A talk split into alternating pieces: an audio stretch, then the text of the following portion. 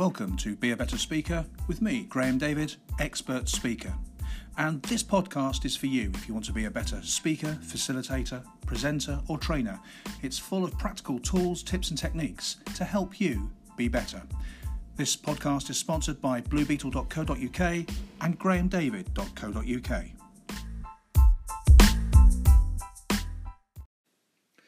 If you want to give better presentations, then the best thing you can do is to go right back to the very point when you start to plan the presentation you're going to give. Let me tell you what I mean in just a moment. You see, whenever I talk to people about presenting and we set a little exercise them to, to plan their, their start or a key part of their presentation, or if we start to work together on the, the content they're going to be talking about, they pretty much always do the same thing, which is to sit down with a piece of paper and a pen, or they walk around and mutter to themselves and write it down, or in some cases they even get their laptops out and start making slides. and I know where this comes from, and it's all about uh, I've got key content that I need to explain, I therefore need to write the content down and make sure I, to use the quote everybody always uses when it comes to presentations, cover it off. I want to cover everything off this sounds like it's sensible. You don't want to miss anything out. But actually, there's a stage that you really should be considering before you think about the content you're going to do. And by the way, if you're messing around with your slides or if you're thinking about the music you're going to walk onto, this is way too late. Um, or rather, this this is this should be far later in the in the process. You shouldn't be even considering that at this stage that that should come on, but a lot, lot later. You see, the first thing you've got to consider is why is it that you're giving this presentation? If your answer consists of things like, I've been told to, or Diane from accounts is ill, or, well, it's a Wednesday, I always do a presentation on a Wednesday, none of these are good enough even if you feel like you have no choice, it's a, it's a big event and you've been nominated by somebody and told it'll be great for your profile, which, by the way, it probably will be. But even in that situation, you have to come up with a stronger why. Why is it that, in the nicest possible way, several people, which could be three or four or three or four hundred or more, are going to be required by convention to sit in a room and look and listen to you? Why is it that the best way to put across the information, and this is why you don't start working on the information yet, but why is it that the best way to do this is a presentation? So I realised that this was a key component that is missing for many people over several years when I'd often be working with clients who would be telling me that it was okay for me because I did presentations that were about big and exciting things. They had to do regular meetings, or they had to do updates from the, the board, or they had to do um, town halls, or they had to do cascades. And the problem is, without being unfair or unreasonable to those people and their opinions, all of those are just excuses for why they aren't presenting very well. And it's possible you're making the same mistake. So let's come back to this same central idea why is it that you're presenting?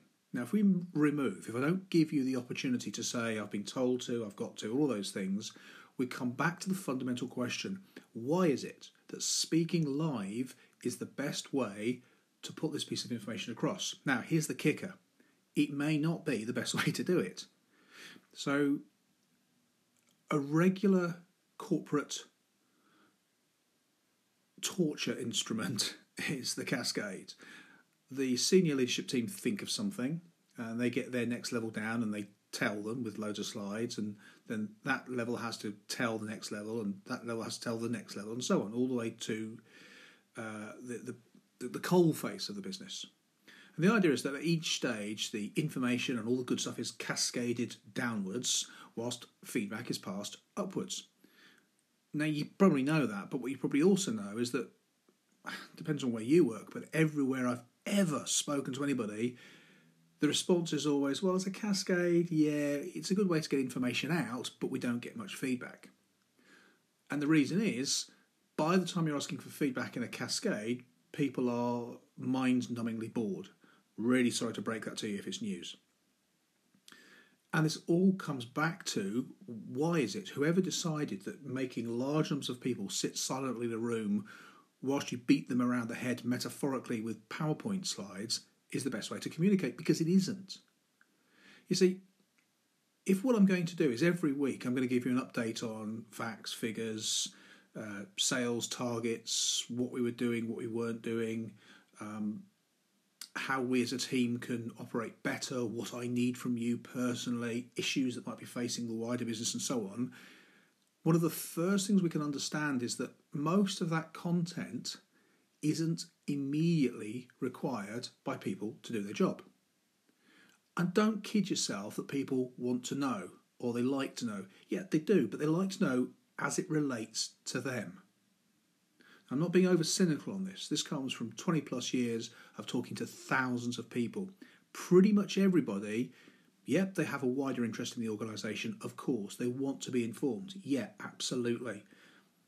But when it comes to bigger announcements or strategies or other things that are happening or micro detail apart, on a part of a business that doesn't even affect your team, then that's possibly done better via email or you could text people, or you could put a good old fashioned piece of paper up that's got the details written on it.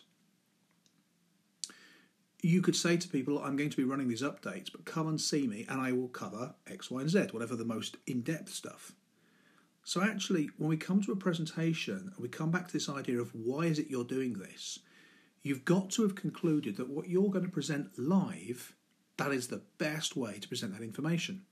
And you will see as you start to think about this that the majority of presentations you've seen have at least contained information, or in some cases been entirely composed of that information, that really would have been better handed over a different way. So let's think of some examples. If I'm going to pitch my product or my service, then definitely I want to be up in front of an audience, the, the buying panel or whoever my client's going to be, in order to best represent my offer. But my written offer will have far more detail in it than my presentation because my presentation is about how I can make you, as my listener or my client or my, my pitch, how I can make you feel about what I'm talking about. I want to get you engaged with what I'm saying. I want to see your reaction to my suggestions and ideas. I want to be able to answer your questions. I want to ask you questions. Now, all of that would make a live presentation for a pitch be absolutely the best way to do it. Sometimes it's about understanding what you're putting in and what you're leaving out. So I worked with a client recently and they had a three day conference and they had, because they always had, a 45 minute segment for, I think they called it pension update. So I said, well, what happens in the pension update? And the guy said, well, actually, it's, it's not so much an update, it's more that there are people we know haven't discussed their pension in a while, who uh, would like some help, have some queries, some questions. People haven't taken the pension, some people who want to change the details and so on. So I said, Well, how does that work from a 45 minute segment? And he said, Well, actually, what happens is the person stands up and just talks a little bit about the services and then invites them to come and talk to them at a stand afterwards. And you can see where I'm going with this. That particular content was not best suited to a live slot. So we were able to reduce that event by 45 minutes. And there were many other examples of that. And instead, we made an announcement that if you'd like to get an update or you'd like to find some time, uh, the people who can help you with your pension are just over there. Now, this meant they could give one to one targeted advice and answer some questions, whilst we didn't take up time from the whole conference. And often you will find if you look at what you're planning to speak about, you might, in some cases, realise that it would be better not to do it live. Now we then come back to the but that's what's expected, or I've been told I have to. So now it's really down to well, do you want to push back or not? Because there are some things which are better emailed, some things which are better sent. The classic test for this, you know, if you're giving a presentation and somebody contacts you and says, I can't make it, but please will you send me the slides so I know what's gone on? If you can do that, and if they can read your slides and know what your presentation was about, you've just made yourself redundant. I don't mean that flippantly, I don't mean to be cruel, I'm not trying to shock you, but faced with traveling somewhere in the building or somewhere in the country, flying even, to come and listen to you speak for 20 minutes, half an hour, an hour, three, three hours, or I could just read the slides, it's far more sensible, surely, for me to just read the slides. It's far more sensible for everybody to just read the slides because then we don't all need to gather in a room. You don't need to get yourself all worked up and stand on stage and speak. So, it's the central theme of this episode. Why is it that you're giving your next presentation? What is it about the presentation that has to be delivered live? Now, sometimes SLTs make things worse for people. They say, I want you to cover off the key areas, or I want you to run through in detail, I want you to make sure everybody understands it. Now, that's a great aim. We want people to understand this process, or we want people to understand what the new strategy is. But possibly a presentation isn't the best way to do that. It might be that what they want as an outcome is best achieved by a training session. Because in a training session, we might have smaller groups, we have more opportunity to answer, uh, to ask questions, and we have the opportunity to give some exercises to test knowledge. So, when you start to think about this, why is it that a presentation is the best way to give this information? You will find in some cases it is, in some cases it isn't, and in some cases there are better ways to put your material across. And that's all that we're really looking to do at this stage. Now, frequently, people, when they go through this exercise, realize that they need less time to speak. So, I had a client, um, member of the board, who every year at a conference was required to do um, a bit of a piece about health and safety.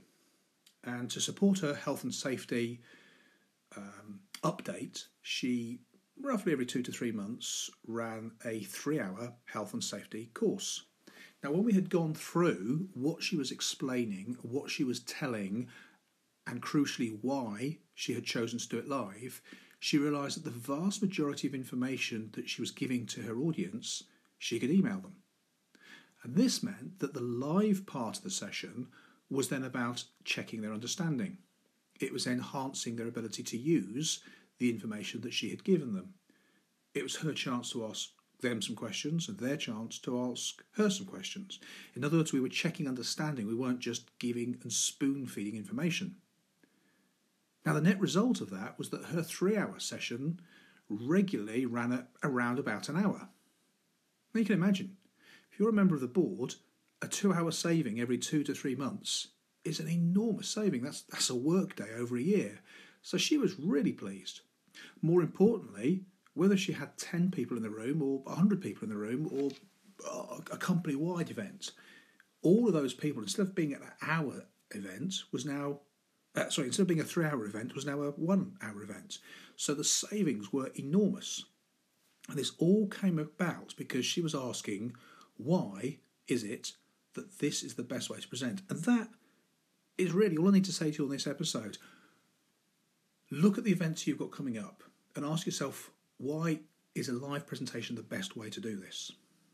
And if the answer is it's not, that's fine. Now, you may not politically have the opportunity to step out, but it's useful to still ask yourself the question. It may be that you step out completely, it may be that you just need less time. But equally, it could be that what you want to do is to get delegates to change their way of behaving. You want them to feel more inspired and motivated about something you want them to do a new activity or to take a new task or to adopt a new behaviour. Now, these are all great examples of then, once we know that as the why, we start to construct what we're going to tell the audience. See, if I need to change your behaviour, I need to really help you understand why what you're currently doing isn't good, and then I need to give you some solutions or I need you to give me some solutions, or we together need to work on some solutions. But that's very, very different from a standard presentation where I will you into the room and put up a bunch of slides saying to you, this is what you've got to do. So, simply by asking, why is it that this is the best way to do this, you will start to see quite rapidly that many presentations you attend were frankly unnecessary, could have been shorter, or could have been better angled and aimed so they actually delivered the outcome that was required by the audience and by the speaker. When you've done all of this, when you understand why you're doing it, then and only then you start to think about what you're going to say. I'll come back to that in another episode if that's something that would be of interest. But for now, appreciate you listening. Uh, as always, I'd love your feedback and your comments. Do please look me up, find me, Graham David, uh, on LinkedIn, and you can find my websites. Uh, be good to talk to you soon.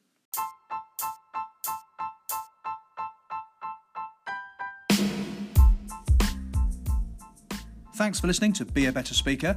If you'd like to help me to keep making these podcasts for you, please consider subscribing right now. Leave a rating or leave a couple of words of encouragement. Be great to hear your reviews. My name's Graham David, expert speaker, and this podcast is sponsored by bluebeetle.co.uk and grahamdavid.co.uk.